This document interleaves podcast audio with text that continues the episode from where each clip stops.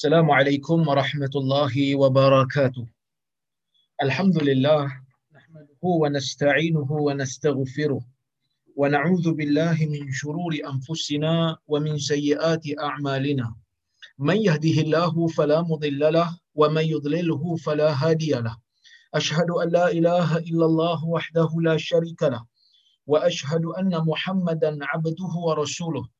Allahumma salli wa sallim ala Muhammad wa ala alihi wa sahbihi ajma'in. Amma أما Muslimin dan Muslimat yang dirahmati oleh Allah Subhanahu wa taala sekalian. Alhamdulillah pada malam ini kita dapat berhimpun sekali lagi bersama-sama. Untuk kita sambung ah, perbincangan kita berkaitan dengan kitab Riyadhus Salihin karya Al-Imam An-Nawawi rahimahullah. Seperti mana yang kita tahu dalam kuliah yang lepas kita baru saja masuk kepada tajuk Babul Amri bil Muhafazati 'ala Sunnati wa Adabiha. Bab pada membicarakan tentang arahan Nabi sallallahu alaihi wasallam supaya memelihara sunnah dan memelihara adab-adab sunnah. Dan kita telah pun membaca hadis yang pertama dalam kuliah yang lepas dan insya-Allah hari ini kita akan mula dengan hadis yang kedua di dalam bab ini dan hadis yang ke-158 daripada keseluruhan kitab. Kata Al-Imam An-Nawawi rahimahullah, "Ats-tsani an Abi Najih Al-Irbad ibn Sariyah radhiyallahu anhu qala وعظنا رسول الله صلى الله عليه وسلم موعظة بليغة وجلت منها القلوب وذرفت منها العيون. فقلنا يا رسول الله كأنها موعظة مودع فأوصنا. قال أوصيكم بتقوى الله والسمع والطاعة وإن تأمر عليكم عبد حبشي. وإنه من يعش منكم فسيرى اختلافا كثيرا. فعليكم بسنتي وسنة الخلفاء الراشدين المهديين addu 'alaiha bin nawajis wa عضوا عليها بالنواجذ وإياكم fa inna فإن كل fa inna كل bid'atin ضلالة dalam riwayat lain disebut fa inna kulla muhdatsatin bid'ah wa kulla bid'atin dalalah. Inilah hadis yang diriwayatkan oleh al-imam Abu Dawud di dalam sunannya dan al-imam at-Tirmizi di dalam jami'nya dan Al-Imam At-Tirmizi mengatakan hadza hadisun hasanun sahih. Hadis ini adalah hadis yang hasan lagi sahih, bermaksud hadis ini sahih lah. Jadi tuan-tuan dan puan-puan yang rahmati Allah sekalian, hadis ni maksudnya adalah daripada Abi Najih Al-Irbad ibni Sariyah radhiyallahu anhu yang mana Al-Irbad ibni Sariyah merupakan salah seorang daripada sahabat Nabi sallallahu alaihi wasallam yang mana dia ni salah seorang daripada Ahlus Sufah. Ha, Ahlus Sufah dulu saya dah cerita dah. Di kalangan sahabat Nabi yang menjadi Ahlus Sufah ialah Abu Hurairah. Selain daripada tu, Salman Al-Farisi. Selain daripada tu, Abu Dhar Al-Ghifari. Selain daripada Abu Dhar, Al-Irbad Ibni Sariyah radhiyallahu anhum ajma'in.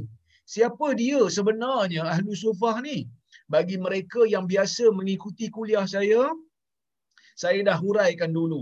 Ahlu Sufah ialah orang yang duduk di Sufah. Apa itu Sufah? Sufah ialah kawasan belakang Masjid Nabawi sallallahu alaihi wasallam masjid nabi sallallahu alaihi wasallam yang mana masjid nabi ni pada asalnya memandang ke baitul maqdis ketika mana nabi baru sampai ke madinah baitul maqdis merupakan kiblat pertama bagi orang Islam. Setelah daripada berlalunya 16 ataupun 17 bulan setelah daripada itu maka Allah azza wajal mengarahkan supaya Nabi sallallahu alaihi wasallam menukarkan kiblat daripada arah Baitul Maqdis. Nabi menukar arah ke Baitullahil Haram iaitu ke Kaabah yang mana peristiwa ini merupakan satu yang kita panggil sebagai hadiah Allah Azza wa Jal kepada nabinya Muhammad sallallahu alaihi wasallam yang berdoa kepada Allah supaya ditukarkan kiblat pergi ke Kaabah kerana pada peringkat awal setelah daripada pensyariatan Islam pada peringkat awal Nabi belum berhijrah lagi. Kita semua tahu peristiwa Isra' dan Mi'raj merupakan peristiwa pensyariatan kewajipan salat lima waktu. Dan apabila ya apabila uh, kita katakan um, peristiwa Isra' dan Mi'raj menjadi uh, titik pensyariatan salat lima waktu, Allah Azza wa Jal mengarahkan Nabi sallallahu alaihi wasallam untuk memandang ke Baitul Maqdis. Jadi bila pandang Baitul Maqdis pada peringkat awal ni tak ada masalah. Kerana Mekah berada di selatan. Manakala Madinah berada di utara dan Syam ataupun Baitul Maqdis ataupun Quds berada di utara Madinah. Jadi kalau Nabi sallallahu alaihi wasallam nak memandang ke Baitul Maqdis, Nabi boleh menjadikan Kaabah di tengah-tengah dia. Maksudnya Nabi memandang ke Baitul Maqdis tapi Nabi duduk belakang Kaabah. So Nabi Kaabah Baitul Maqdis. Tetapi apabila Nabi sallallahu alaihi wasallam sampai ke Madinah, hijrah sampai, peristiwa hijrah berlaku. Nabi sallallahu alaihi wasallam berhijrah. Bila Madinah berada di tengah-tengah di antara Mekah dengan uh, dengan Baitul Maqdis, maka bila Nabi sallallahu alaihi wasallam nak memandang bila salat nak memandang ke Kaabah, Nabi terpaksa membelakangkan eh sorry nak memandang ke Baitul Maqdis, Nabi terpaksa memandang ke Kaabah. Maka tak boleh lagi Nabi menghadap Kaabah dalam masa yang sama Nabi wasallam memandang Baitul Maqdis seperti mana di Mekah dulu. Mekah tak apa sebab di selatan sekali. Pandang Kaabah boleh pandang Baitul Maqdis dalam masa yang sama. Walaupun kiblat pada masa itu Baitul Maqdis. Bila hijrah saja tuan-tuan dan puan-puan, Mekah berada di bawah Madinah di selatan, manakala Quds ataupun Baitul Maqdis berada di utara Madinah. Jadi bila menghadap ke utara akan membelakangkan Kaabah. Pada waktu itulah ha, orang-orang Yahudi mula mempertikaikan ajaran yang dibawa oleh Nabi Muhammad sallallahu alaihi wasallam ha, seolah-olah yang mana uh, apa ni kita tahu bahawasanya orang Yahudi ha, memang memandang ke Baitul Maqdis. Ha, kita tahu. Jadi orang Yahudi kata Nabi ini macam tiru agama mereka dan seumpamanya, maka dalam keadaan itulah Nabi sallallahu alaihi wasallam berdoa kepada Allah supaya Allah ha, menukarkan kiblat. Allah Subhanahu wa taala berfirman di dalam Al-Quran, "Qad nara taqalluba wajhika fis sama, falanuwalliyannaka qiblatan tardaha, fawalli wajhaka syatral Masjidil Haram." Jadi Allah Taala kata dalam Quran sesungguhnya kami melihat ah, kamu sangat berpaling ke langit meminta supaya ah, kami tukarkan kiblat. Falanuwalliyannaka qiblatan tardaha. Maka kami pun palingkan ah, palingkan kamu ke arah kiblat yang kamu suka. Maka fawalli wajhaka syatral Masjidil Haram, maka palingkanlah mukamu ke arah Masjidil Haram. Jadi tuan-tuan dan puan-puan yang dirahmati Allah, yang kita tahu di sini bila berlaku saja apa ni pemusingan ataupun perubahan kiblat kawasan yang asalnya berada di depan Masjid Nabawi telah menjadi belakang. Jadi kawasan yang belakang tu akhirnya diduduki oleh puak, oleh kumpulan. Uh, sekumpulan manusia yang datang ke Madinah dalam keadaan selai sepinggang miskin, tak ada rumah, tak ada apa, maka mereka menumpang di masjid itu, uh, mereka menumpang di kawasan itu, tidur di situ, belajar di situ, makan di situ seperti mana yang berlaku kepada Abu Hurairah, uh, kepada uh, seperti mana yang berlaku kepada Abu Dhar dan di antaranya adalah Irbad ibni Sariyah. Yang mana mereka ni lah tuan-tuan dan puan-puan dan rahmati Allah sekalian menjadi uh, orang yang menjadi orang yang diamanahkan oleh para sahabat untuk menukilkan hadis-hadis yang mereka dengar kerana mereka bersama dengan Nabi sallallahu alaihi wasallam di masjid. Jadi Irbad bin Sariyah ni diceritalah dia kata wa'adhana Rasulullah sallallahu alaihi wasallam. Satu hari Rasulullah sallallahu alaihi wasallam memberikan nasihat kepada kami. Dalam riwayat yang lain, kalau kita tengok dalam kitab-kitab hadis, hadis yang sama, dia ada sedikit ulasan di awal sebelum nak cerita benda ni. Yang mana kata Irbad ibn Sariyah, "Salla bina Rasulullah sallallahu alaihi wasallam, thumma la aqbala alaina." Ha, Irbad bin Sariyah kata Nabi sallallahu alaihi wasallam salat bersama-sama dengan kami menjadi imam kepada kami. Ha, di Masjid Nabawi lah. Kemudian setelah selesai salat, summa aqbala alaina kemudian nabi berpusing nabi berpaling menghadap kami fawa'adhana kemudian barulah nabi sallallahu alaihi wasallam ya um, apa ni memberikan nasihat kepada kami mau'izatan balighatan. Satu nasihat yang sangat deep satu nasihat yang sangat padu satu nasihat yang sangat berkesan. Wajilat minhal qulub wa zarafat minhal uyun yang mana tuan-tuan dan puan-puan yang dirahmati Allah sekalian nasihat yang nabi bagi ini nasihat yang menggetarkan jiwa orang yang mendengar. Men, men, menjadikan orang yang mendengar ni rasa takut jiwa dia. Bergoncang jiwa dia. Wajilat minhal qulub wa zarafat minhal uyun. Yang mana bagi orang yang mendengar juga selain jiwanya takut matanya juga mengeluarkan air mata.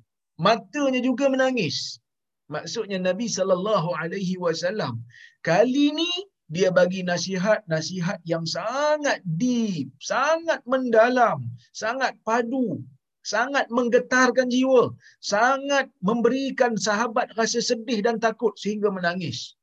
Nak bagi tahu pada kita, ceramah agama ni yang dilakukan oleh Nabi sallallahu alaihi wasallam ada ketikanya serius. Ada ketikanya menyedihkan, ada ketikanya menakutkan, ada ketikanya mengembirakan. Ada waktu-waktu Nabi ketawa bersama dengan sahabat. Seperti mana yang kita tahu dalam hadis riwayat Al-Imam Al-Bukhari. Ada satu kisah bagaimana Badui datang kepada Nabi bertanya soalan dan Nabi SAW jawab. Kemudian Badui itu buat lawak sikit. Nabi SAW dan para sahabat ketawa. Menunjukkan majlis Nabi ini ada pelbagai. Supaya orang tak boring. Ha, dalam dakwah ni kena ada kepelbagaian. Ada waktu bercerita. Ada waktu mengajar direct. Ada waktu ha? buat lawak sikit. Ada waktu menangis sikit. Bukanlah menangis buat-buat. Menangis, betul-betul menangis. Kenapa? Kerana manusia ini ada perasaan yang pelbagai. Yang perlu dilayan perasaan-perasaan ini dalam nak membuahkan perasaan takwa dan iman kepada Allah Subhanahu Wa Taala. Jadi kat sini bila Nabi bagi satu pesanan, sahabat kata kami takut bila dengar. Yang mana mata pun menangis. Mau eh nasihat apa tu? Sahabat ni tak bagi tahu.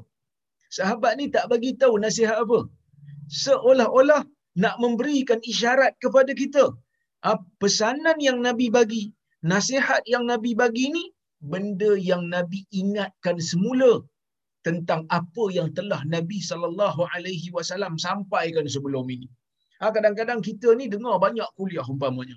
Hari Selasa ada kelas, hari Rabu ada kelas, hari Khamis ada kuliah, hari Jumaat ada, hari Sabtu ada, hari Ahad ada. Kadang-kadang kita tak nafi. Ada benda-benda yang kita anggap sebagai berulang. Ustaz ni cakap, ustaz tu pun cakap. Bukan kata kadang-kadang poin berulang. Kadang-kadang hadis pun berulang hadis 40 dah baca dah hadis ni. Masuk Riyadhus Salihin jumpa lagi hadis ni. Baca Sahih Bukhari dengan ustaz lain pula, jumpa lagi hadis ni. Masuk kuliah tafsir, jumpa juga. Masuk kuliah fiqh, jumpa juga. Tetapi itu tidak menjadi masalah kerana orang yang beriman apabila mendengar benda yang sama dan benda tu baik dia akan mengambil manfaat. Wadzakir fa inna dzikra tanfa'ul mu'minin. Berikan peringatan kerana peringatan itu memberikan manfaat kepada orang-orang yang beriman. Yang pertama, kalau kita dengar hadis yang sama berulang, mungkin dengar daripada ustaz ni hurai tak sama macam ustaz tu hurai. Mungkin ustaz ni hurai lebih dalam daripada ustaz tu hurai. Mungkin benda yang ustaz ni sebut ada faedah yang tak disebut oleh ustaz lain mungkin ustaz lain tu sebut benda yang tak disebut oleh ustaz ni. Kalau sama sekalipun, anggaplah ia sebagai satu pengulangan. Lagu The Beatles pun boleh dengar banyak kali. Takkan hadis Nabi sallallahu alaihi wasallam tak boleh dengar banyak kali. Lagu Piramli boleh dengar banyak kali. Takkanlah lagu ha, yang mana lagu tersebut bukan lagulah. Ha, perkataan tersebut datang daripada Nabi kita tak boleh dengar banyak kali. Ha, kalam khairil bariyah. Kalam manusia yang terbaik kalam kekasih Allah yang paling agung di kalangan para anbiya ialah Nabi Muhammad sallallahu alaihi wasallam. Maka kalam Nabi merupakan kalam yang terbaik.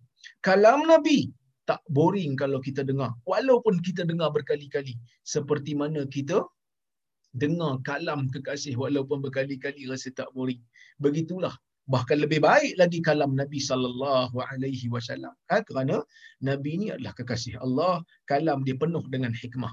Maka dia tak sebut nasihat apa seolah-olah macam nasihat umum yang biasa telah disampaikan oleh Nabi cuma Nabi peringatkan semula. Faqulna maka kami berkata sahabat yang dengar ni dia kata ya Rasulullah ka'annaha mau'izatu muwaddi' fa'ausina. Dia kata ya Rasulullah sahabat kata yang dengar ni bila sahabat dengar je tazkirah ni, eh, ni lain macam ni. Ya Rasulullah, ka'annaha maw'izatu muwaddi'. Ya Rasulullah, nasihat yang kau bagi ni ya Rasulullah macam nasihat orang selamat tinggal. Macam nasihat yang terakhir. Ha, macam seolah-olah ha, macam orang nak meninggal dunia. Ha, macam lagu salam tak akhir lah. Lepas nyanyi lagu salam tak akhir, terus meninggal dunia. Ha, Sudirman. Contohnya kan. Jadi sahabat dapat rasa seolah-olah nasihat Nabi ni adalah nasihat yang terakhir. Fa'ausina. Ya Rasulullah, berikan kami pesanan. Ya Rasulullah, berikan kami wasiat supaya kami boleh pegang wasiat tu. Kata Nabi sallallahu alaihi wasallam, "Usikum bi taqwallah." Aku berpesan kepada kamu supaya kamu bertakwa kepada Allah. Apa itu takwa? Takwa itu seperti mana laluan yang penuh dengan paku dan kita tak pakai kasut. Bila kita melangkah, kita melihat kawasan yang tak ada paku untuk kita letakkan kaki kita. Begitulah ah, perumpamaan orang yang bertakwa ah, menurut ulama-ulama seperti mana yang dinukilkan daripada Sufyan As-Sauri? Dia mengatakan takwa ni macam orang yang berjalan dalam jalan yang penuh duri. Bila dia nak meletakkan kaki dia dia terpaksa berhati-hati tengok satu-satu. Itulah orang bertakwa. Kenapa? Dia takut dia terpijak duri dan menyakitkan kaki dia. Orang yang bertakwa nak buat sesuatu fikir dulu benda ni Allah suka ke tidak? Sebab tu saya kata Ibnul Qayyim dululah. Saya pernah cerita benda ni sebagai ulangan pada kita. Ibnul Qayyim, seorang ulama di zaman ke, uh, di kurun ke-8 Hijrah, dia pernah menulis, dia mengatakan bahawasanya dalam kitab dia Irasatul Lahfan, dia mengatakan ya, bila kita nak buat sesuatu dalam agama ni, bukan kata dalam agama lah, dalam tindakan dunia ni, bila kita nak buat sesuatu aja, tanya dua soalan pada diri. Boleh jawab dua soalan ni, boleh jawab dua soalan ni dengan jawapan yang puas hati yang baik, buatlah. Yang pertama, aku buat ni untuk siapa? Untuk Allah ke untuk manusia? Aku buat ni untuk manusia ke ataupun untuk agama? Ha. Jadi tuan-tuan dan puan-puan yang rahmati Allah sekalian, kalau boleh jawab, ha, aku buat ni untuk Allah lah. Dan buat. Ataupun aku buat ni bukan untuk Allah ni untuk manusia. Dan fikir balik.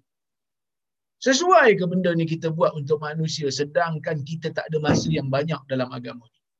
Sesuai ke kita buat benda ni untuk manusia, untuk makhluk sedangkan kita ni adalah hamba Tuhan? Dan kita buat keputusan. Dapat jawab soalan ni dengan baik. Aku buat ni memang kerana Allah. Dan pergi jawapan yang kedua. Ha, pergi soalan yang kedua dan cari jawapan yang kedua. Kalau benda ni aku buat kerana Allah, layak ke Allah menerima ataupun Allah layak ke aku nak persembahkan amalan ni kepada Allah. Kita buat sesuatu kerana Allah umpamanya saya nak solat lah kerana Allah. Tapi solat kita solat yang halal balai. Solat yang tak khusyuk. Solat yang tak apa-apa. Solat yang sangat laju tomak ninah pun tak ada. Dan kita tanya, solat ni layak ke aku nak persembahkan pada Allah yang merupakan Tuhan sekalian alam? Dan kalau kita boleh jawab, ya sangat-sangat layak kerana Allah ni terima amalan-amalan terbaik maka aku buat yang terbaik. Dan buat. Ha, dan kita buat. Maka tuan-tuan dan puan-puan yang rahmati Allah sekalian takwa menyebabkan seseorang itu apabila nak melakukan sesuatu melakukan sesuatu kerana Allah melakukan sesuatu untuk Allah meninggalkan sesuatu kerana Allah meninggalkan sesuatu untuk Allah tidak melakukan perkara yang boleh menyebabkan Allah Azza wa Jal murka kepada kita. Jadi sebab itu tuan-tuan dan puan-puan dan rahmati Allah sekalian, dalam keadaan wabak ni Allah Subhanahu wa taala minta kita berfikir. Allah seolah-olah minta kita berfikir. Dia bagi kita wabak, dia bagi kita rehat kat rumah. Pengalaman yang tak pernah berlaku seumur hidup saya, melainkan pada waktu ni. Allah kurung kita di rumah. Allah berikan wabak supaya kita fikir. Mungkin dalam dunia ni kita banyak melakukan maksiat kepada Allah. Kita banyak lupa Allah. Kita banyak melakukan sesuatu kerana makhluk. Maka Allah hantar satu penyakit untuk kita kembali kepada dia. Tuan-tuan dan puan-puan dan rahmati Allah subhanahu wa ta'ala sekalian. Nabi kata kat sini, usikum bitaqwa Allah. Aku berpesan kepada kamu supaya kamu bertakwa kepada Allah. Wasam'i wa ta'ah. Dan aku pesan kepada kamu supaya kamu dengar dan supaya kamu taat. Dengar dan taat ni pada siapa? Dengar dan taat ni kepada pemimpin. Wa in ta'ammara alaikum abdun habashi. Walaupun yang menjadi pemimpin kamu itu adalah hamba Habsyi. Maksudnya apa ni? Nabi saw tahu seolah-olah nak bagi isyarat dia tahu di akhir zaman nanti ni akan berlaku ya perkara-perkara yang memecah belahkan sehingga ada orang yang lawan pemerintah umat Islam. Angkat senjata lawan, maka akan berlaku kerosakan, akan berlaku pertumpahan darah. Maka Nabi wasallam berikan isyarat ahlu sunnah wal jamaah. Orang yang berada di atas metodologi Nabi dan para sahabat mereka akan dengar dan taat kepada pemimpin yang telah dilantik oleh majoriti rakyat. Ah, mereka tidak mengangkat senjata melawan pemimpin kerana menurut mereka ia akan membawa kerosakan yang lebih besar. Kalau mereka tak puas hati dengan pemimpin, mereka tak puas hati dengan orang-orang yang memerintah, mereka akan menggunakan saluran yang betul iaitu mereka akan memberikan nasihat. Ya? apa ni memberikan nasihat kepada mereka untuk memberikan kebaikan kepada pemimpin. Itu pertama. Yang kedua mereka akan gunakan saluran yang ada lah. Jadi kalau macam Malaysia ni tak rasa tak setuju, undilah lain. Tapi jangan angkat senjata lawan. Kerana apa? Kerana ahli sunnah tidak membenarkan kita mengangkat senjata lawan pemerintah. Kerana ia akan membawa pertumpahan darah yang lebih berat, yang lebih besar. Jadi sebab itu Nabi wasallam tak benarkan. Nabi kata di akhir zaman nanti bila aku tak ada dengar dan taat. Kalaupun yang dilantik itu adalah hamba Habsyi. Hamba Habsyi ni maksudnya hamba yang hitam tu, yang yang Afrika tu. Maksudnya mereka ni miskin. Jadi kalau mereka tu dilantik menjadi pemimpin, kamu kena taat walaupun mereka tu darjat dunia mereka rendah lagi pada kamu. Tapi jangan salah faham. Bukan bila saya kata dengar dan taat ni maksudnya kena memperakukan perkara-perkara maksiat yang mereka yang mereka lakukan. Ha, jadi perkara maksiat yang mereka lakukan kita tak masuk campur lah. Ha, kita nasihat. Kita bangkang. Tapi jangan angkat senjata lawan. Ha, kerana bila angkat senjata lawan, kerosakannya lebih besar ha, daripada daripada kita tak lawan. Sebab itu selagi mana mereka mukmin maka kita sabar, kita nasihat. Jangan angkat senjata. Ya. Sebab itu bila sahabat tanya afala nunabidhuhum bisayf ya Rasulullah, boleh tak kami buang pemimpin yang zalim ni, yang yang apa, yang mukmin ni tapi mereka tak bagus, boleh tak kami buang dengan dengan pedang? Nabi kata la. Nabi kata tak boleh lah. Madama aqafikumus salah, selagi mana dia mendirikan pada kamu salat, maka tak bolehlah kamu buang dia dengan senjata. Sebaliknya gunakan saluran yang yang ada. Baik. Tuan-tuan dan puan-puan yang dirahmati Allah sekalian. Kemudian Nabi kata, "Wa innahu may ya'ish minkum." Sesungguhnya sesiapa yang hidup selepas daripada aku, sesiapa yang hidup selepas daripada aku wafat, fasayara ikhtilafan katsira. Dia akan melihat percanggahan yang banyak. Fa'alaikum bisunnati. Kamu kena berpegang dengan sunnah aku. Ini seolah-olah macam Nabi tahu ni. Sebab itu para ulama kata ni merupakan di antara tanda-tanda kebenaran Nabi sallallahu alaihi wasallam. Tanda-tanda kesahihan nubuah. Yang mana Nabi tahu di akhir zaman nanti lepas Nabi tak ada akan berlaku percanggahan yang banyak. Akan berlaku berbantah-bantah. Kita sekarang ni pun zaman ni macam-macam bantahan. Hari ni orang duk bising pasal apa logo capal. Bantah orang. Ada yang setuju, ada yang tak setuju. Tuan-tuan dan puan-puan yang rahmati Allah sekalian. Jawapan saya mudah. Ya. Nabi kata, wa innahu may ya'ish minkum fasayara ikhtilafan katsira. Nabi pesan. Nabi kata apa? Sesungguhnya siapa yang hidup selepas daripada aku, dia akan melihat perselisihan yang banyak. Fa'alaikum bisunnati. Kamu kena pegang sunnah aku. Nabi tak suruh pegang capal dia. Nabi tak suruh pegang logo dia. Nabi suruh pegang sunnah dia. Maka sebab itu kita baca hadis Nabi sallallahu alaihi wasallam. Kita baca hadis Nabi, kita ambil faedah daripada hadis Nabi, kita selamat. Kita selamat. Yang mana di akhir zaman nanti memang Nabi bagi tahu benda ni akan berlaku, bantahan ni akan berlaku, perpecahan ni akan berlaku. Kamu nak selamat, buat apa? Pegang sunnah aku. Apa sunnah Nabi? Sesuatu yang pasti daripada Nabi sallallahu alaihi wasallam. Yang tu pegang betul-betul. Kerana yang itulah yang menjadikan kita ahlu sunnati wal jamaah. Ahlu sunnah golongan yang berada di atas sunnah. Wal jamaah golongan sahabat. Jamaah itu majoriti sahabat yang berada di atasnya. Tuan-tuan dan puan-puan yang dirahmati Allah Subhanahu wa taala uh, kita kat sini kita tengok ya Nabi sallallahu alaihi wasallam pesan dengan satu pesanan yang sangat-sangat baik. Yang pertama Nabi suruh bertakwa kepada Allah, kemudian taat kepada pimpinan kamu, kemudian kamu jangan buat kacau dalam negara, kemudian bila ada perpecahan berlaku, bila ada bantah berbantah berlaku, maka dalam keadaan tu tuan-tuan dan puan-puan pegang pada sunnah Nabi sallallahu alaihi wasallam dan juga pegang sunnah khulafa ar-rasyidin yang diberikan hidayah Siapa khulafa ar-rasyidin? Ulama ahli sunnah bersepakat. Empat khulafa. Abu Bakar, Amar, Ali dan uh, Osman dan Ali. Keempat-empat ni merupakan khulafa ar-rasyidin. Termasuk juga ar-rasyidin menurut sebahagian ulama iaitu Umar bin Abdul Aziz. Tuan-tuan dan puan-puan yang rahmati Allah sekalian, pegang dengan sunnah mereka maksudnya pegang cara mereka beragama. Pegang macam mana cara mereka faham dalam agama bukan bermaksud pegang fatwa mereka sebiji-sebiji macam kita pegang kalam Nabi SAW kerana mereka ni tidak maksum dan kadang-kadang ada sahabat lain yang berbantah dengan Umar, ada sahabat lain yang tidak setuju dengan Uthman tetapi sebaliknya kita mengikut metodologi mereka di dalam agama. Pegang ni kita selamat. Nabi SAW tak suruh kita cari benda pelik-pelik. Nabi SAW tak suruh kita pergi cari baka kuda dia. Hari ni orang duk jual baka kuda Nabi. Bilion orang jual. Kalau ada siapa nak beli, saya pun tak tahulah cerdik ke tidak. Belum tentu lagi baka tu betul. Ha? Tapi yang pasti daripada Nabi SAW yang dijaga oleh para ulama ialah hadis Nabi sallallahu alaihi wasallam. Al Imam Al Bukhari menulis kitab sahih. Imam Muslim menulis kitab sahih. Ulama-ulama hadis semisal Abu Dawud, Tirmizi dan seumpamanya menukilkan kepada kita hadis dengan sanad yang penuh supaya kita dapat buat keputusan hadis ini sahih ataupun tidak. Kalau dalam Sahih Bukhari Muslim clear sahih. Tapi dalam Abu Dawud, Tirmizi, Nasa'i, Ibnu Majah, Muwatta Malik dan seumpamanya kita tengok sanad dia.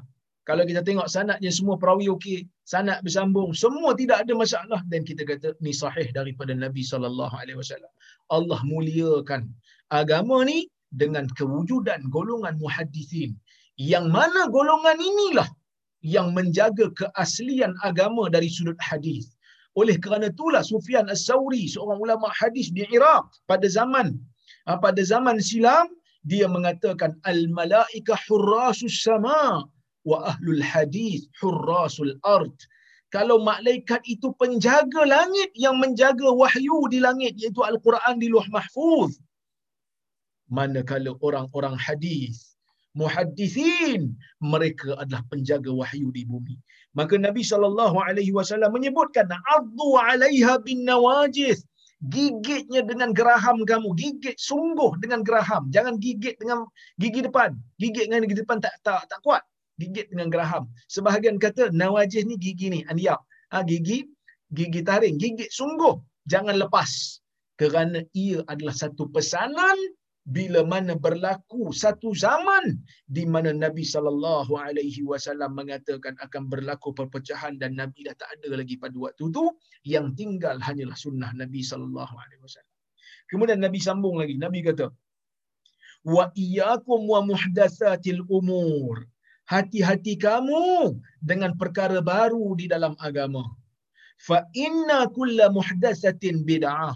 Sesungguhnya setiap perkara baru di dalam agama itu adalah bid'ah wa kullu bid'atin dalalah dan semua perkara yang baru dalam agama itu sesat. Tuan-tuan dan puan-puan yang dirahmati oleh Allah Subhanahu wa taala sekalian. Dalam hadis ni Nabi sallallahu alaihi wasallam menyebutkan tentang bid'ah. Sebab tu orang yang mengaji hadis dia akan sentuh bab bid'ah. Walaupun ada sebahagian orang tak suka, walaupun ada sebahagian orang tak selesa, tapi nak buat macam mana? Dan Nabi sebut, kita pun kalau Nabi tak sebut, kita pun tak nak sebut. Tapi kita jumpa hadis ni. Bahkan dalam hadis yang lain, Nabi sallallahu alaihi wasallam menyebutkan, "Man ahdatha fi amrina hadha ma laysa minhu fa huwa rad." Sesiapa yang mengada-ngadakan di dalam urusan kita ini iaitu dalam agama ini sesuatu ah, sesuatu benda yang bukan daripada agama maka ia tertolak. Tuan-tuan dan puan-puan dan rahmati Allah sekalian. Saya nak hurai sikit bab bid'ah ni. Bila orang kata bid'ah, bid'ah ni apa? Dalam bahasa, dalam bahasa Arab, bid'ah ni benda baru yang tak ada contoh. Tiba-tiba muncul. Ha, itu bid'ah.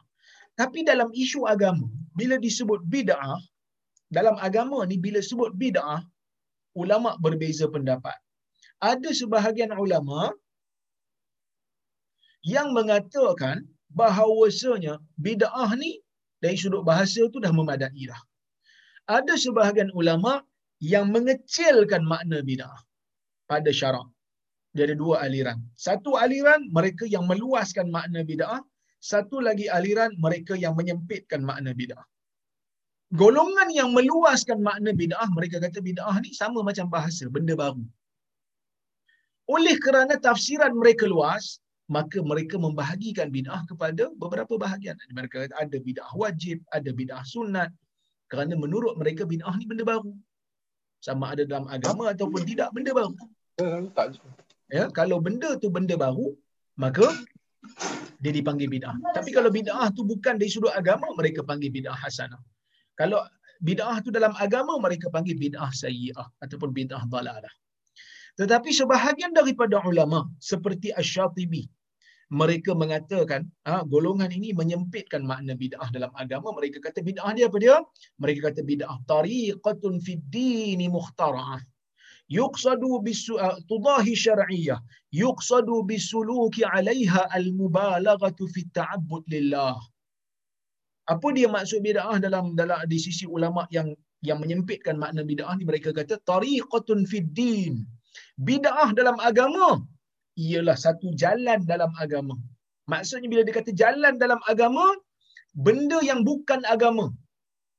Yang tu tak bid'ah. Sebab tu kadang-kadang ada orang dia lain buruk dengan saya. Dia kata, alah Rora ni tak habis-habis cerita pasal bid'ah.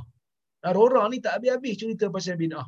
Habis tu dia naik unta ke? Pergi naik unta lah. Mikrofon pun bid'ah. Dia kata, tu pegang mikrofon kuliah, kuliah tak bid'ah? Kita kata, janganlah tunjuk tak cerdik sangat sampai macam tu. Mikrofon ni bukan ibadah. Mikrofon ni alat.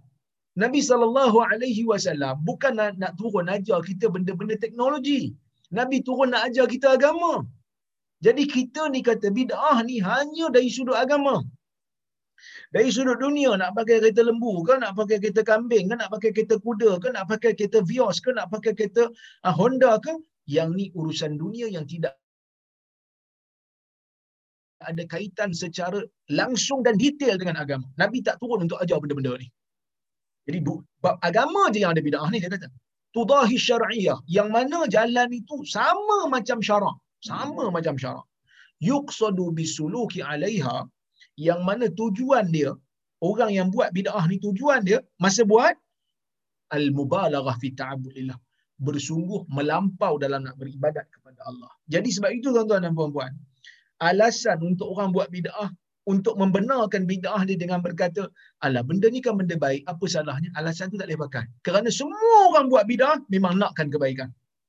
Sebab tu dia kata yuqsadu bisuluki 'alaiha al-mubalaghah fi ta'abbud lillah.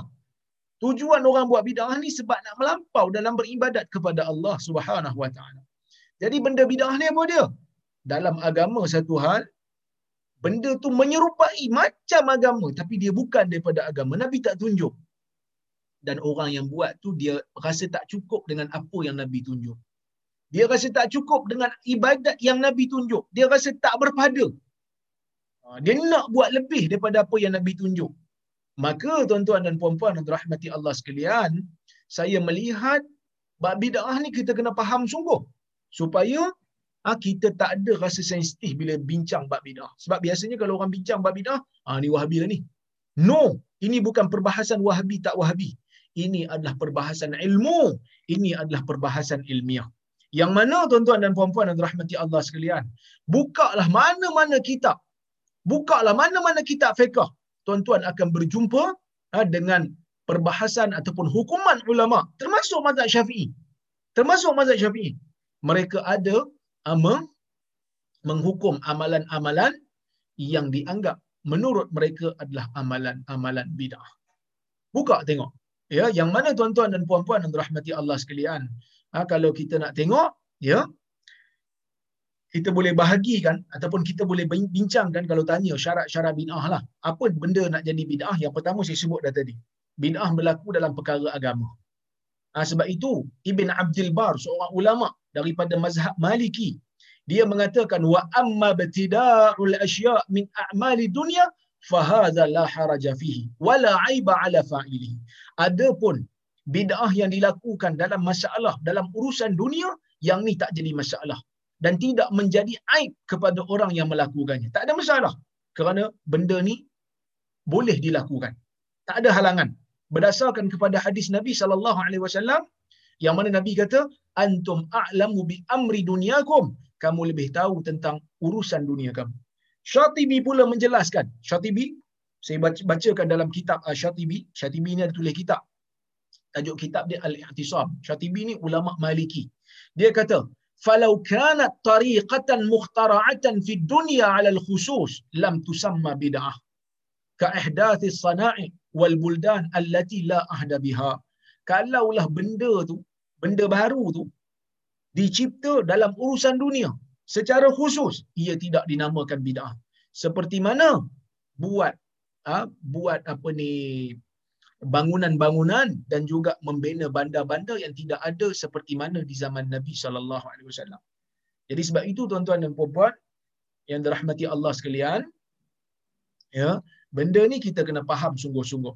Sebab tu Ibn Rajab, seorang ulama Hambali, ha, dia mengatakan, ya, dia mengatakan, dia, dia bagi contoh, dia kata, "Wahada kaman taqarraba ila Allah bisama'il malahi bil birraqs." أو بكشف الرأس في غير الإحرام. وما أشبه ذلك من المحدثات التي لم يشرع الله ورسوله تقرب بها بالكلية. dia tegaskan dia kata benda bid'ah ni benda ibadat. Sesiapa yang ah, nak mendekatkan diri kepada Allah dengan mendengar muzik ataupun dengan tarian ataupun dengan buka kepala selain daripada ihram dan seumpamanya daripada benda-benda bid'ah yang mana tidak disyariatkan oleh Allah dan Rasul untuk kita mendekatkan diri kepada Allah dengan dengannya secara keseluruhan. Buka kepala umpamanya orang lelaki kalau dia buat ihram dia kena buka kepala. Dia kata buka kepala ni bagus. Ha, buka kepala jangan tutup kepala ni bagus. Bukan hanya ihram je lepas pada ihram aku kata sunat tak tutup kepala. Kerana ihram pun uh, tak boleh tutup kepala, kena dam.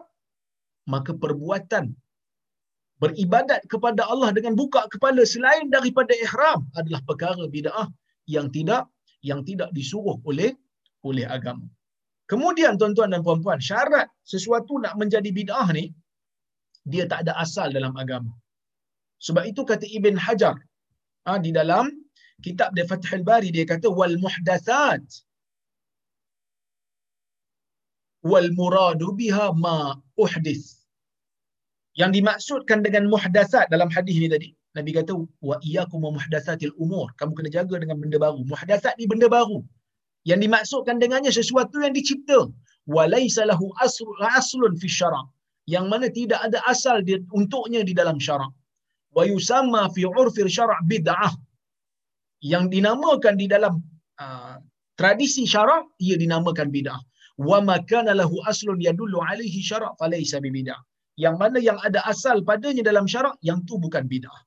Sebagai contoh yang bukan bidah kita salat tarawih secara berjamaah setiap malam itu bukan bidah. Kerana di zaman Nabi sallallahu alaihi wasallam pada zaman Nabi sallallahu alaihi wasallam Nabi telah melakukan solat tarawih secara berjemaah cuma Nabi tidak meneruskannya kerana bimbang ia akan menjadi wajib. Tapi bila Nabi dah tak ada, kita bolehlah buat kerana tidak ada lagi kemungkinan untuk menjadi wajib. Dan syarat yang ketiga, amalan tersebut bercanggah dengan agama. Ha, jadi bercanggah dengan agama ni, ya, sesuatu yang namp- dia bukan nampak jelas macam maksiat tak. Ya, sesuatu yang tak ada asal langsung itu dianggap sebagai bercanggah. Sebab itu ada satu kisah Az-Zubair uh, Ibn Bakar. Uh, ini semalam saya uh, kemarin saya dah cerita yang mana orang tanya kepada Imam Malik dia nak apa ni berihram daripada Masjid Nabawi. Nabi uh, Imam Malik tak bagi Imam Malik suruh berihram di mana Nabi ihram itu di Zulhulaifah. Kerana benda itu tidak ditunjukkan oleh Nabi sallallahu alaihi wasallam. Begitu juga ya Sa'id bin Musayyib seorang tabi'i menantu kepada Abu Hurairah pernah menegur seseorang yang salat qabliyah subuh lebih daripada dua rakaat. Orang ni dia salat qabliyah, qabliyah subuh. Kita tahu qabliyah subuh kan dua rakaat. Dia ni pergi salat lebih daripada dua rakaat. Jadi bila dia salat lebih daripada dua rakaat, Sa'id bin Musayyib pun tegurlah. Laki itu terus jawab kepada Sa'id bin Musayyib. Dia kata, Ya Aba Muhammad, yu'azibuni yu'azibunillahu ala salah.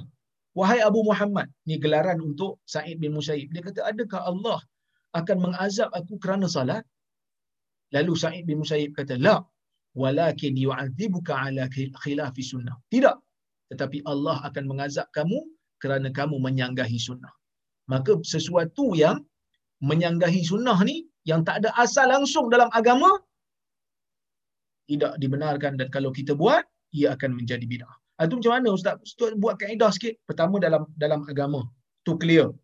Yang kedua, ya perkara itu tidak ada contoh daripada Nabi SAW. Ha? Yang ketiga bercanggah. Macam mana bercanggah ni Ustaz? Okey, saya bagi saya bagi kaedah. Saya bagi kaedah pada tuan-tuan dan puan-puan ya, untuk yang ketiga ni. Apa dia? Dia kata uh, ulama kata seperti mana Ibn Hajar sebut di dalam kitab dia, dia kata apabila Nabi sallallahu alaihi wasallam meninggalkan sesuatu meninggalkan sesuatu amalan kita kena tengok Nabi tinggalkan tu sebab apa kalau Nabi tinggalkan tu kerana tidak ada faktor ataupun penyebab untuk Nabi tinggalkan uh, untuk Nabi buat maka kita buat tak apa bila ada keperluan contoh di zaman Nabi sallallahu alaihi wasallam hadis tidak dibukukan bahkan Nabi SAW tak bagi tulis hadis di zaman dia Kenapa Nabi tinggalkan penulisan kitab hadis? Kerana tak ada keperluan untuk tulis. Sebab sahabat boleh hafal. Yang mana hafal pada masa itu merupakan cara yang paling baik untuk me- memelihara hadis dan juga tak nak bagi hadis campur dengan Quran. Jadi Nabi tak tulis tu adalah disebabkan kerana tidak ada faktor yang mendesak pada zaman. Bila zaman kemudian ada faktor yang mendesak untuk kita himpunkan hadis dalam kitab, maka bila kita himpunkan tu tak nama bid'ah. Yang tu namanya masalih al-mursalah. Jadi kalau Nabi tinggalkan sesuatu amalan, Nabi tak buat kerana tidak ada faktor yang menyebabkan Nabi buat. Dan faktor tu ada di zaman kita. Dan kita buat, itu tidak nama bid'ah. Sebaliknya itu nama dia masalih al-mursalah. Ia dibenarkan. Sama seperti mana penulisan hadis. Sama juga macam penulisan Quran umpamanya. Dalam satu mushaf. Zaman Nabi SAW Quran masih belum habis turun. Dan bila masuk zaman Abu Bakar baru dihimpunkan dalam satu mushaf oleh kerajaan. Kerana ada keperluan. Kerana pada masa itu penulis-penulis wahyu dan penghafal-penghafal Quran telah pun ah, telah pun ramai meninggal dunia yang mati di medan, yang mati dibunuh, berperang dan seumpamanya. Maka kita buat kerana ada keperluan. Itu tidak menjadi masalah. Kemudian tuan-tuan dan puan-puan yang Allah. Yang kedua, kalau Nabi tinggalkan ya sesuatu amalan dan Nabi tinggalkan tu kerana ada halangan. Ada halangan. Maka bila halangan tu dah tak ada, kita boleh buat. Dan ia tidak dinamakan bid'ah yang mana Ah, hadis yang bagi saya bagi contoh tadi seperti mana Nabi sallallahu alaihi wasallam meninggalkan amalan salat tarawih kerana Nabi bimbang ia akan menjadi wajib. Ha, ia akan menjadi wajib. Maka bila Nabi dah tak ada, syariat dah sempurna, Al-Quran tidak turun, tidak akan turun yang baru, maka kita boleh amalkan walaupun hari-hari dan ia tidak dinamakan bid'ah kerana Nabi meninggalkan pada waktu itu eh, kerana ada halangan yang Nabi takut akan menjadi wajib. Tapi tuan-tuan dan puan-puan dan rahmati Allah sekalian, dalam menu, apa ni? Dalam menilai sesuatu amalan sebagai bid'ah ataupun tidak ada khilaf ke tidak? Kadang-kadang mungkin ulama ni kata bid'ah, ulama ni kata tak bid'ah. Ya, mungkin ada khilaf. Tetapi tidak dinafikan ada bid'ah yang mereka sepakat. Mazhab Syiah umpamanya, mereka ahli bid'ah. Qadariyah, Murji'ah ahli bid'ah. Siapa yang solat subuh 8 rakaat, bid'ah ini sepakat. Tetapi ada benda-benda ada benda-benda yang ulama berbeza pendapat. Contohnya apa dia? Meraihkan maulid Nabi SAW. Ada sebahagian ulama mengatakan ia bid'ah. Ada sebahagian ulama mengatakan tidak. Contohnya, ah, sebagai contoh pada tuan-tuan dan puan-puan dan rahmati Allah sekalian. Ulama dulu berbahas tentang isu salam jama'i. Lepas salat, mereka salam beramai-ramai. Selepas daripada subuh dan asar. Kenapa selepas subuh dan asar? Kerana lepas subuh dan asar ni dia tak ada solat ba'diyah. Jadi mereka akan bersalam beramai-ramai. Jadi dalam isu salam ni, ulama berbeza pendapat. Yang pertama, Al-Imamun Nawawi, pengarang kitab kita ni, dan juga Is bin Abdi Salam, mereka mengatakan, ia dibenarkan. Tak jadi bid'ah. Manakala ulama yang lain, seperti Ibnul Hajj, seperti Mulla Ali Al-Qari, mengatakan, Syatibi, mengatakan ia adalah bid'ah. Salah beramai-ramai ini lepas salat bid'ah. Siapa kata? Syatibi kata, Ibnul Hajj kata, Mulla Ali Al-Qari kata. Mereka mengatakan ia adalah bid'ah. Ibn Hajar juga cenderung dengan pendapat ni. Dalil mereka, mereka kata bid'ah sebab apa? Sebab mereka kata ia tidak pernah dilakukan di zaman salaf. Dan amalan ni jika dilakukan berterusan, ia akan mengelirukan orang awam dengan, dengan anggapan salam jama'i selepas solat ni mempunyai fadilat khusus. Ha, jadi nak bagi tahu ada khilaf dalam masalah ni. Ha, kalau tanya saya, saya kata tinggalkanlah. Kerana salam ni tak perlu jama'i pun. Kita jumpa orang kita salam, tak perlu nak nak buat secara beramai-ramai, ya. Baik, tuan-tuan dan puan-puan yang dirahmati Allah sekalian, apa faktor yang menyebabkan bid'ah ni tersebar dalam masyarakat? Yang pertama, apabila berpegang dengan hadis yang terlalu dhaif. Ha, umpamanya, ya, orang yang beramal dengan salat raghaib. Apa itu salat raghaib?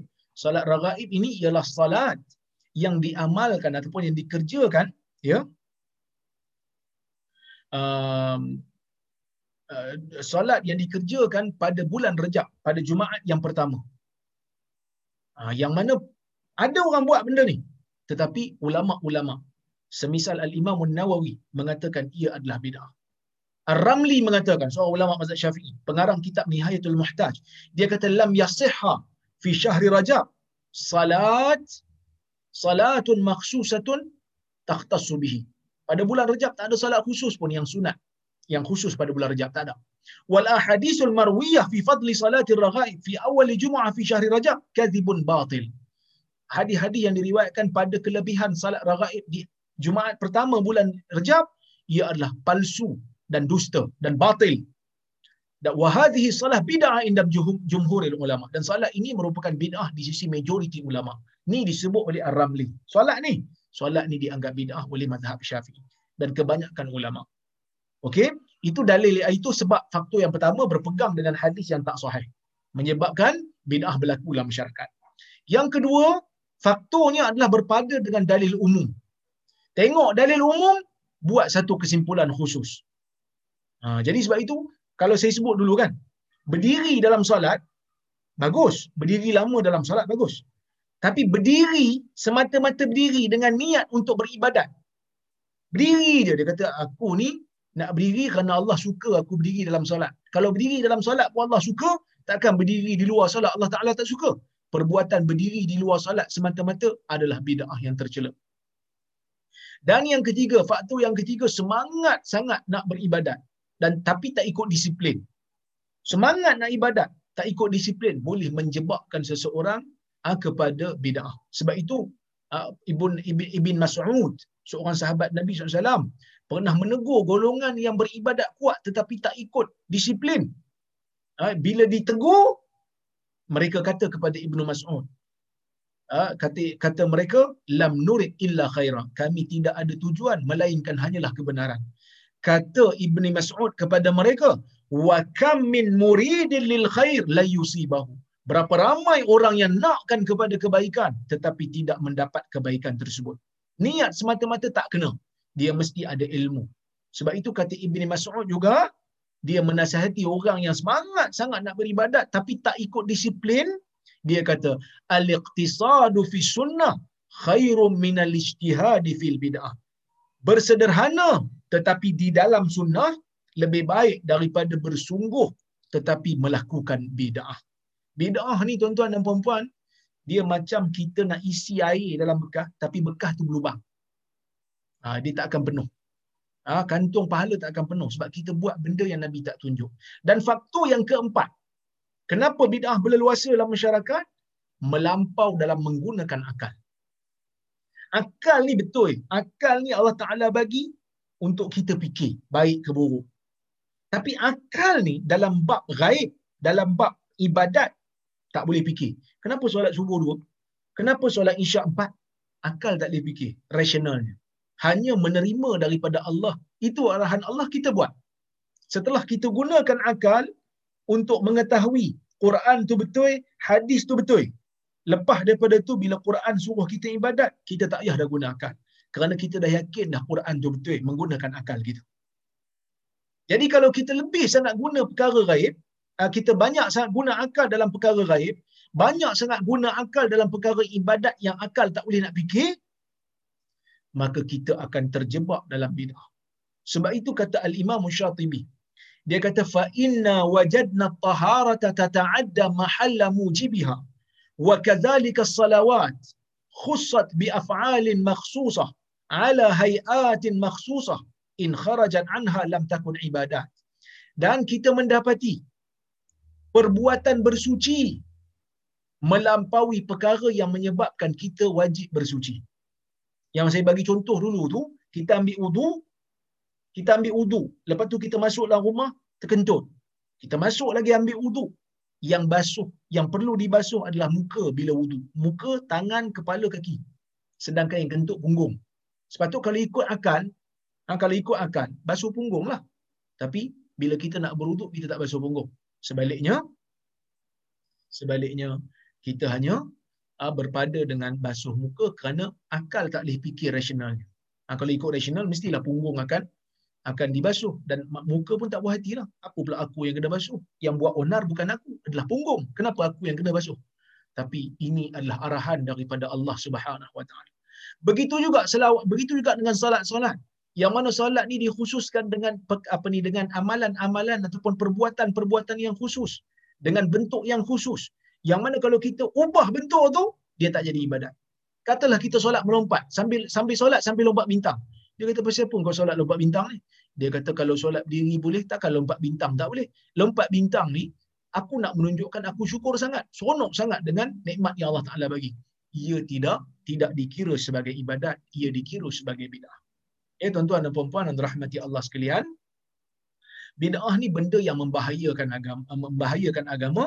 Ya, bid'ah ni adalah perkara yang sangat-sangat ah, yang sangat-sangat dicela oleh agama kerana dia mengubah agama. Jadi siapa-siapa yang menganggap bid'ah ini sesuatu yang baik dalam agama, maka ha, maka ia dia telah menganggap bahawasanya Nabi sallallahu alaihi wasallam telah menyampaikan kepada dia agama yang tidak yang tidak sempurna sehingga perlu untuk ditambah baik. Ha, jadi ha, kita tengok tuan-tuan dan puan-puan ha, sebagai contoh beberapa bid'ah yang disebutkan di dalam ya kitab-kitab mazhab Syafi'i umpamanya saya tengok saya tunjuk kepada tuan-tuan kita tengok sikit ha, satu contoh bid'ah dalam masyarakat dalam mazhab Syafi'i.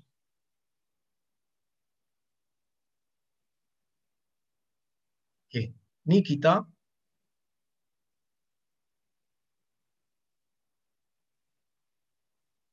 Sekejap eh. Cari kitab yang lebih jelas.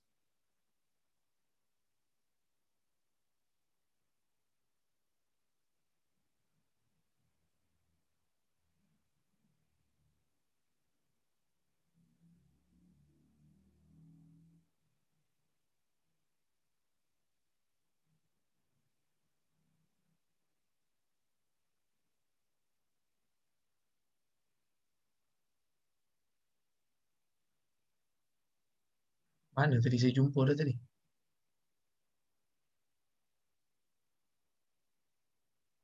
Okey, tak apalah. Sekejap, okey. Wa amma, ini dalam kitab Hasyiatul Jamal. Wa amma mashtahara indal awam min al-i'tina bil wuquf ala Jabal Rahmah alladhi biwasati Arafat kama sabaqa bayanuhu hatta rubbama tawahama kathirun min jahalatihim annahu la yasihu al-wuquf illa bihi fa khata mukhalifun li sunnah. ولم ولم يذكر احد في صعود هذا الجبل فضيله الى ابو جعفر محمد bin Jari At-Tabari. Kata dia kata mazhab Syafi'i, ada pun perbuatan yang masyhur di sisi orang awam yang bersungguh-sungguh untuk berwukuf di Jabal Rahmah yang berada di tengah-tengah Arafah seperti mana yang telah dijelaskan sebelum ini sehingga kan mungkin ramai di kalangan orang-orang jahil menganggap tidak sah berukuf melainkan di jabal itu, di Jabal Rahmah itu. Itu adalah perbuatan yang salah dia kata. Fakhata, perbuatan yang salah. Mukhalif li sunnah, menyanggahi sunnah. Walam yazkur ahad, tidak ada seorang pun yang mengatakan fi su'udi hadzal jabal pada apa, pada mendaki bukit ini fadilah. Tak ada siapa pun yang kata dia ada fadilat kecuali Abu Ja'far Muhammad bin Jari At-Tabari. Yang mana dia seorang dia kata, dia seorang dia kata yang yang yang kata digalakkan. Tetapi pandangan yang majoriti ulama tak ada kata yang tak ada kata ada kelebihan apa-apa pun masa panjat ha, Jabal Arafah itu. Wa hadzal ladzi qalahu ah ha, ini dia kata. Ya, Muhammad bin Ja'far Tabari kata digalakkan untuk berwukuf di Jabal Arafah. Sahibul Hawi pun kata, pengarang kitab Al-Hawi pun kata disunatkan, digalakkan. Tetapi penulis kitab Hasyiatul Jamal ni, ha, dia dia apa ni berikan apa ni komentar. Dia kata ha, dia berikan komentar. Dia kata um,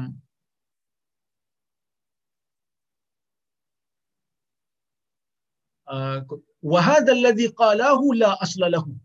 Yang mana dua orang ni menyebutkan pandangan yang dua orang ni sebut itu Ja'far Tabari uh, apa uh, Muhammad Abu Ja'far. Muhammad Tabari ni menyebutkan Muhammad bin Jarir Tabari sebut pengarang kita Al-Hawi sebut dia kata dua-dua pandangan ini tidak ada asal baginya. Lam yarid fihi hadisun sahih wala dhaif ha, tidak ada hadis yang sahih ataupun dhaif tak ada pun yang menyebutkan ya yang menyebutkan panjat bukit Arafah itu atau panjat Jabal Rahmah itu ada kelebihan. Sedangkan panjat bukit apa salahnya? Tapi panjat bukit sambil menganggap ia ada fadilat maka ia menjadi menjadi masalah di sisi agama. Jadi tuan-tuan dan puan-puan yang dirahmati Allah sekalian, mudah-mudahan saya memberikan sedikit gambaran kepada tuan-tuan dan puan-puan tentang makna bid'ah. Yang mana makna bid'ah ni ah, sangat-sangat penting untuk kita fahami. Ah, tak boleh kita hanya berpada benda baik apa salahnya. Benda baik apa salahnya? Benda baik apa salahnya? Kerana benda baik ni agama yang kata baik. Ya wallahu a'lam. Jadi saya tengok kalau-kalau ada soalan yang um, saya boleh jawab ataupun komentar kalau saya ada silap di mana-mana ada orang nak tegur silakan ya. Baik. Okey, ini ada soalan.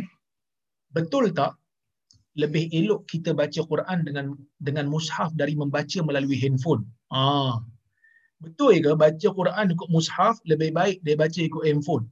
Menurut sebahagian ulama moden hari ini, terutama beberapa orang ulama daripada Saudi, mereka mengatakan betul termasuk Syekh Osman Khamis dia juga mengatakan baca Quran di mushaf lebih baik daripada baca daripada handphone. Kenapa? Kerana dia kata kalau baca kat handphone ni WhatsApp masuk. WhatsApp masuk jadi kita tak apa khusyuk. Baca kat mushaf tinggalkan handphone itu terbaik dia kata. Kecuali kalau kita padam data. Dan pada waktu tu kita khusyuk. Yang pentingnya adalah khusyuk. Tetapi kalau kita baca melalui handphone ha? dan juga kita baca kat mushaf baca kod mushaf, katalah kita pergi ambil wuduk dulu. Dah tentulah baca kod mushaf bagus. Walaupun saya tahu ulama berbeza pendapat nak pegang mushaf ni kena ada wuduk ke tidak. Khilaf di kalangan para masyayikh, khilaf di kalangan para ulama. Majoriti kata wajib berwuduk. Minoriti kata sunat berwuduk. Tapi katalah katalah dia pergi ambil wuduk. Lepas tu dia pegang mushaf untuk ambil pendapat yang kata sunat. At least dia dah dapat satu kelebihan yang tak ada dekat handphone. Ha, jadi baca kod mushaf lebih baik daripada baca kod handphone. Baca kod handphone lebih baik daripada tak baca langsung. Ha, sebenarnya kita compare dua benda yang baik lah. Baca Quran ni bagus. Ya? Baik. Assalamualaikum Dr. Waalaikumsalam. Kalau waktu kita masuk ke masjid untuk semayang waktu, tapi dah dekat nak azan, kita patut terus semayang sunat tahiyatul masjid atau kita tunggu azan dulu baru semayang?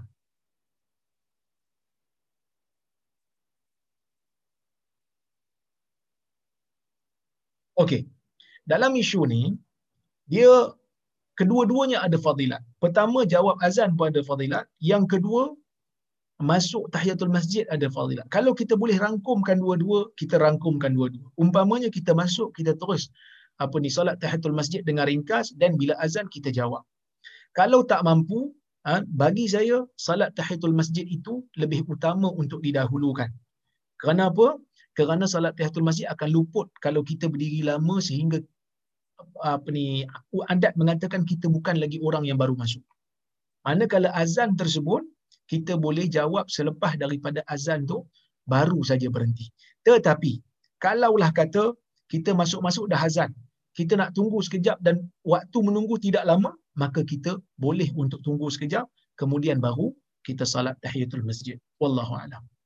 Assalamualaikum Dr. Waalaikumsalam. Ada tak hadis yang melarang kita bercakap semasa azan sedang berkumandang? Di sana tidak ada hadis yang melarang ya, kita untuk bercakap ketika azan. Yang ada cuma arahan daripada Nabi sallallahu alaihi wasallam untuk menjawab azan. Kata Nabi dalam hadis yang sahih Nabi kata idza sami'tumul muadzin faqulu mithla ma qal. Apabila kamu mendengar muadzin ah, melaungkan azan maka sebutlah seperti mana yang dia sebut iaitu kita jawab azan itulah kecuali hayya 'alal salah dengan hayya 'alal falah kita jawab dengan la haula wala quwwata illa billah. Baik. Salam Ustaz. Waalaikumsalam. Hamba sahaya dari Habsyah itu bukankah maksud dia hamba yang beragama Kristian sebab dia Habsyah adalah negara Kristian? Tidak. Habsyah itu bangsa. Ha, tak semestinya dia adalah ha, berapa ni beragama Kristian. Pemimpin tak boleh diangkat daripada agama agama lain. Sebaliknya pemerintah utama negara mesti beragama Islam. Jadi maksud Habsyi ini adalah bangsa. Dia bukan bermaksud agama. Kerana ada saja orang Habsyah yang masuk Islam, Raja Habsyi itu yang bernama Najasyi itu pun akhirnya masuk Islam. Yang mana, yang mana Nabi SAW dalam Sahih Muslim mengatakan hari apa ni Habsyi apa ni Najasyi meninggal Nabi kata mata liyaum rajulun salih. Telah mati pada hari ini seorang lelaki yang saleh. Yang mana di akhirnya masuk Islam. Baik. Ustaz, bagaimana pula nasihat kepada pemimpin dengan cara demonstrasi seperti yang berlaku di Thailand dan Indonesia? Apakah hukum?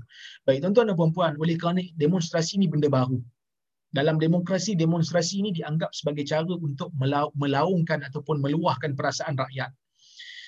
Ulama berbeza pendapat. Ada ulama yang sempit seperti mana Saudi, seperti mana kebanyakan negara Arab mereka tak bagi. Mereka kata haram. Kenapa? Kerana mereka kata kerosakan banyak.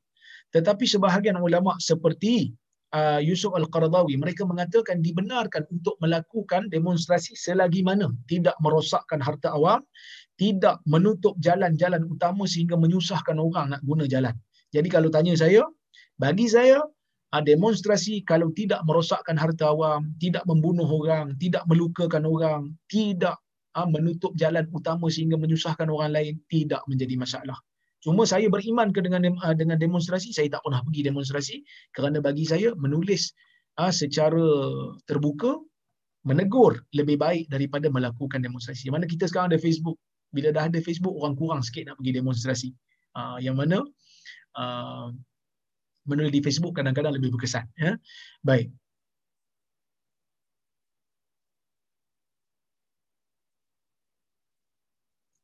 Soalan kedua, bagaimana pula dengan isu capal yang dihuraikan oleh Mufti KL? Rumusan lebih kurang mengatakan untuk menghadirkan rasa cinta. Nak hadir rasa cinta, baca hadis Nabi SAW. Itu yang penting. Nabi tak tinggalkan capal bentuk capal tu pun ada macam-macam. Mana satu Nabi punya? Hmm. Kita pun tak tahu bentuk yang spesifik. Sebab Nabi tak tinggalkan capal untuk kita uh, agungkan. Nabi tinggalkan Quran dan Sunnah. Kalau rasa cinta pada Nabi, pergi pada Sunnah. Ha? Kalau benda capal ni, lambang capal ni bagus, dah tentu lambang capal ni diwarisi oleh uh, umat keseluruhannya. Seperti mana kita mewarisi salat lima waktu. Tapi Islam tidak memerlukan lambang. Islam memerlukan hujah Ya. Baik. Eh, banyak soalan hari ni. Masya Allah.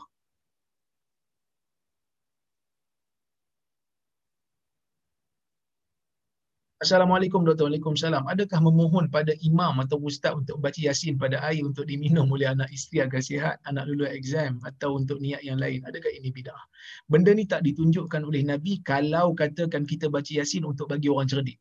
Sebaliknya baca Yasin ataupun membaca mana-mana ayat Quran untuk menyembuhkan penyakit, menyembuhkan sihir, yang ni ada. Tetapi untuk jadi pandai, tidak ada contohnya daripada Nabi SAW. Nak jadi pandai, kena pergi membaca. Kena pergi menyemak, kena pergi uh, rajin belajar. Itu cara untuk untuk kita pandai. Sebab itu anak orang Cina yang tak Islam tu, uh, mereka tak tak minum pun air yasin, tapi mereka SPM banyak straight A. Sebab mereka belajar. Mereka buat apa yang Tuhan suruh, iaitu membaca. Walaupun mereka tak Islam. Tapi kita banyak minum air jampi, tapi pemalas, maka kita tak berjaya juga. Ha, kerana kita tak ikut uh, apa ni sunnatullah di dalam di dalam apa ni um, dunia ini ya baik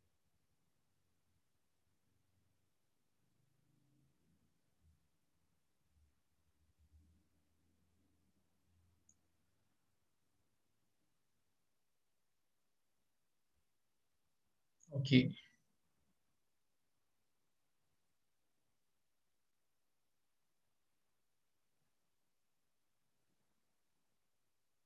Tengok lagi kalau ada soalan lain.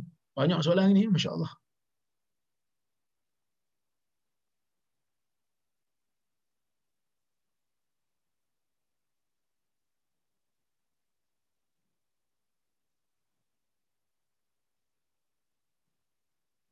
Okey, ni ada satu soalan.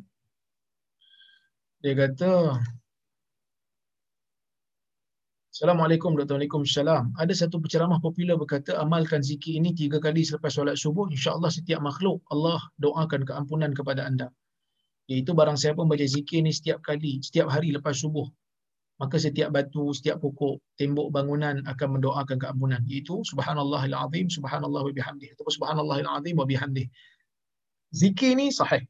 Subhanallahil Azim, Subhanallah wa bihamdih. Ada riwayat sebut Subhanallah wa bihamdih, Subhanallahil Azim. Zikir ni sahih.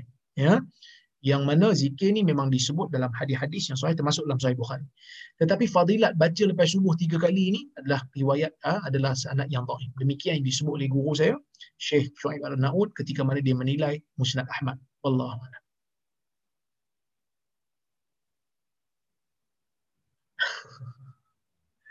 Ada soalan. Assalamualaikum wabarakatuh.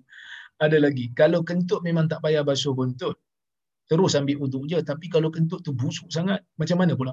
Kuatir terkeluar something. Dah kalau terkeluar tu kan kentut dah terberak dah tu. Kena lagi basuh. Basuh sekali dengan pakaian tu lah kan? Tak pada hanya dengan ambil uduk semula. Ha, kalau dah terkeluar something itu bukan lagi kentut. Itu telah pun buang air besar. Eh? Baik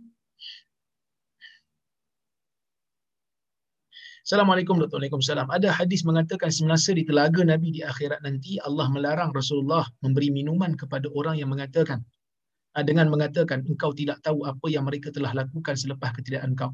Adakah erti apa yang dilakukan itu maksiat, syirik atau perkara bid'ah? Uh, uh, ia termasuk dalam semua perkara mengubah ajaran agama yang dibawa oleh Nabi SAW. Termasuk perkara yang yang apa mengubah agama sehingga membawa kepada tahap syirik, termasuk juga dalam perkara-perkara bid'ah walaupun tidak mengkafirkan dia.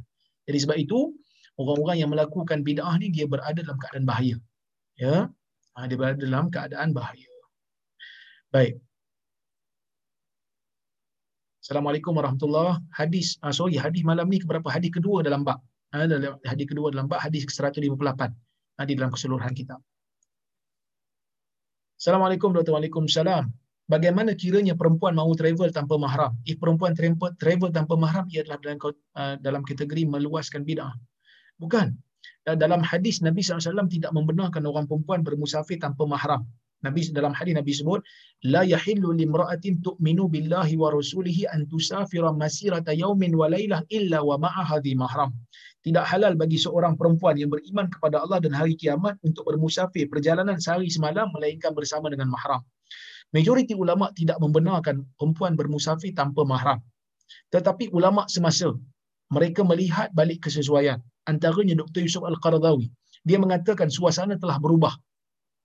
Dia mengatakan suasana telah berubah yang mana pada suasana zaman dulu perempuan kena musafir pakai mahram kerana ada orang yang perlu angkat dia naik unta. Angkat dia naik kuda. Siapa nak angkat? Kalau tak ada mahram. Takkan orang yang bukan mahram nak angkat? Ha, zaman sekarang dia tak perlu dah naik kereta je. Jadi kalau perjalanan selamat dia dipercayai selamat maka tidak ada tidak ada masalah. Ya baik. Assalamualaikum Assalamualaikum Assalamualaikum ada tak contoh amalan yang Nabi tak buat tapi sahabat yang buat dan Nabi approve? Dan adakah ini dikira sebagai bid'ah hasanah? Tidak dikira sebagai bid'ah hasanah. Ha, mana-mana sahabat yang buat benda yang Nabi approve dia termasuk dalam sunnah. Kerana Nabi approve. Sekarang ni bila kita buat Nabi approve ke tidak? Nabi dah tak ada. Ha, bila Nabi tak ada, maka tak ada siapa nak approve. Sebab ada benda yang Nabi tak approve sahabat buat. Kita dah bacakan hadis dulu, ada sahabat nak puasa hari-hari, Nabi tak bagi. ada sahabat yang nak qiyam mulai, tak nak tidur, Nabi tak bagi. Jadi ada benda, bukan semua benda Nabi bagi. Ada benda Nabi tak bagi. Jadi, kita kena hati-hati dalam masalah ni. Ya? Baik. Salam doktor. Waalaikumsalam. Bak menjawab azan tadi, masa azan subuh ada tambahan. Kita nak jawab apa ya? Ha, yang ni ada dua pendapat. Ada kat taswib. Ada kat taswib lafaz yang as-salatu khairum minan naum. Nak jawab apa? Ha, sebahagian ulama mengatakan jawab sadaqta wa bararta. Benarlah kamu dan betul apa ni baiklah kamu. Sadaqta wa bararta. Tetapi tidak ada hadis yang sahih dalam masalah ni. Maka pendapat yang tepat yang saya pegang ulang semula apa yang disebut. Sebab Nabi kata, ah iza sami'tumul muadzin apabila kamu mendengar laungan azan muazzin faqulu misla ma qal maka hendaklah kamu sebut seperti mana yang dia sebut jadi bila dia sebut as-salatu khairum minan naum kita pun sebut as-salatu khairum minan naum tapi ustaz yang dekat hayya ala salah hayya falah kenapa lain kenapa tak sebut macam dia sebut? Yang tu ada hadis lain mengecualikan.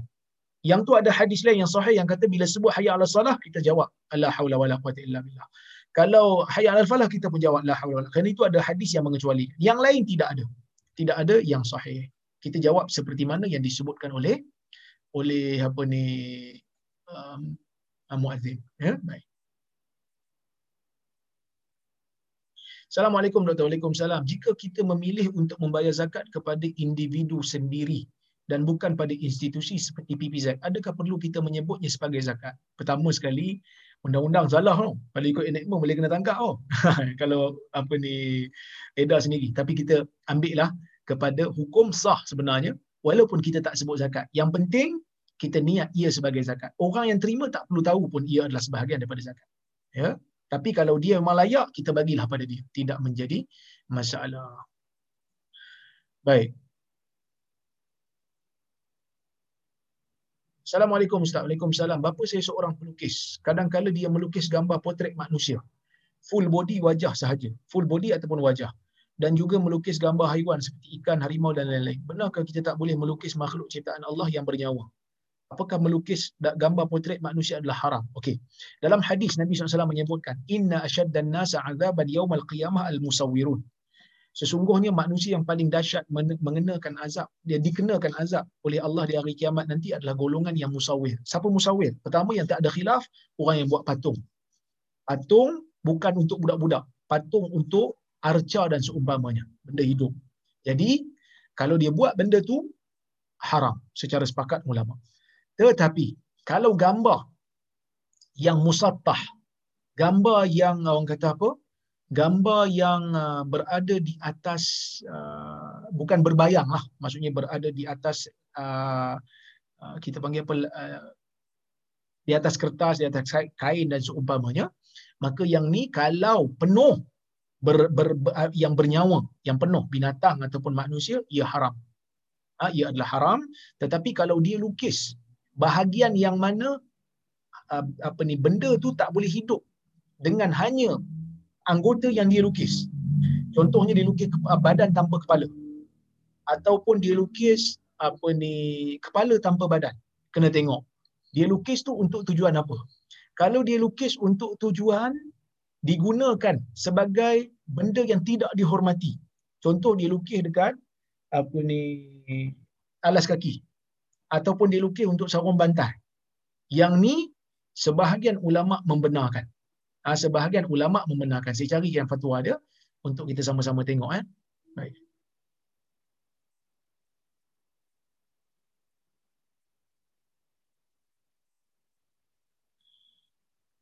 Kejap dulu eh, kalau saya ingat ada fatwa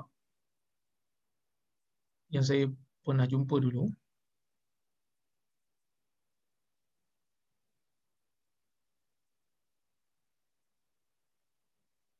Kalau digunakan ya untuk tujuan yang bukan di um, kita panggil apa uh, bukan untuk dihormati bukan lukisan tu bukan untuk digantung ya. Uh, maka tidak menjadi masalah ya. Tidak menjadi masalah. Jap sekejap ya saya saya apa saya carikan fatwanya. Supaya kita sama-sama baca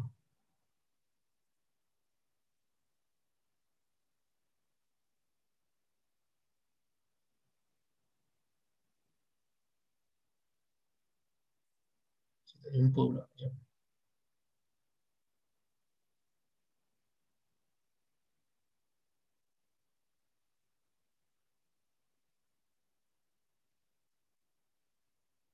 Okey, ini dalam uh, web. Dalam web fake guide eh ha ni. Lukisan gambar dia kata ada pun gambar-gambar yang bukan dihormati. Maksudnya yang digunakan tanpa ada penghormatan pada dia keseluruhan ahli ilmu daripada empat mazhab mengatakan gambar yang tidak berbayang, maksud gambar yang lepeh, yang berada di atas kertas dan seumpamanya, di atas kain, jika dia itu tidak dihormati, digunakan untuk kegunaan harian macam di langkah ataupun dipijak dan seumpamanya, maka boleh untuk digunakan. Ha, ha, maka boleh untuk digunakan? Ha, kerana ha, bagi mereka tidak ada penghormatan padanya yang mana dalam hadis Nabi SAW pernah uh, di uh, apa ni tengok sesuatu apa cara uh, apa ni gambar. Yang mana gambar tersebut uh, digantung oleh Aisyah. Nabi tarik. Kemudian Aisyah ambil buat sarung bantal Aisyah ambil buat sarung bantal maka uh, dibenarkan. Tetapi ben, uh, digunakan boleh tapi boleh tak buat buat benda tu boleh ke tak boleh? Ulama berbeza pendapat. Ha, sebahagian majoriti ulama mengatakan buat tetap tak boleh. Ha, dia kata tetap tak boleh. Manakala mazhab maliki ya mazhab maliki mengatakan boleh tetapi lebih utama untuk ditinggalkan. Jadi um, bagi saya lah ha, kalau tanya pada saya eloklah kita jauhkan diri daripada perkara-perkara yang berkenaan. Kita lukislah benda-benda yang tidak apa ni bernyawa. Kalau lukis yang bernyawa pun kita lukis uh, yang tak sempurna. Contohnya macam badan tak ada kepala. Tapi kalau kepala saja tak ada badan, yang ni khilaf juga. Sebahagian ulama membenarkan kerana dia kata kepala saja tak, tak hidup. Tapi ada riwayat daripada Ibnu Abbas mengatakan kepala tu kekal tak boleh. Jadi kalau nak selamat tak perlulah lukis uh, secara penuh. Ha, kalau nak guna pendapat yang mengatakan boleh kepala saja, pun tak ada masalah boleh taklid tetapi lebih selamat untuk ditinggalkan. Ya untuk di, ditinggalkan. Baik. Kemudian soalan akhir kot. Lama lah ni. Assalamualaikum. Salam. Adakah doa kunut dalam solat subuh wajib? Sebab di Mekah dan Madinah tak ada doa kunut semasa solat subuh.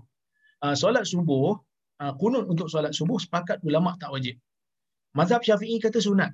Abad sunat kalau kita tinggal kena sujud sawi manakala uh, mazhab Malik uh, sorry mazhab Hanafi dan juga Hambali mengatakan tidak ada kunut subuh kerana bagi mereka kunut subuh yang hadisnya adalah hadis yang dhaif. Kalau tanya pendapat saya saya berpegang kepada pendapat yang kata kunut subuh ni tak adalah hadisnya dhaif. Tetapi kalau imam kita kita solat di belakang imam yang kunut subuh di Malaysia ni kita kunutlah. Kerana imam tu adalah imam yang dilantik untuk kita. Wallahu a'lam. Jadi insya-Allah kita jumpa lagi pada masa akan datang. Saya mohon maaf uh, kalau terkasar bahasa tersilap kata uh, uh, kalau apa ni terkasar di mana-mana saya mohon maaf terima kasih kepada semua yang hadir pada malam ni terima kasih kepada Haji Shah Haji Hamid dan seumpamanya yang menganjurkan majlis pada malam ini ada banyak soalan mungkin saya ada terlepas saya minta maaf kalau terlepas banyak sangat soalan dan hari ini pun masya-Allah kehadiran ramai terima kasih banyak. Kita jumpa lagi. Aku lu qauli hadza wa astaghfirullahal azim li wa lakum. Wassalamualaikum warahmatullahi wabarakatuh. Waalaikumsalam warahmatullahi wabarakatuh.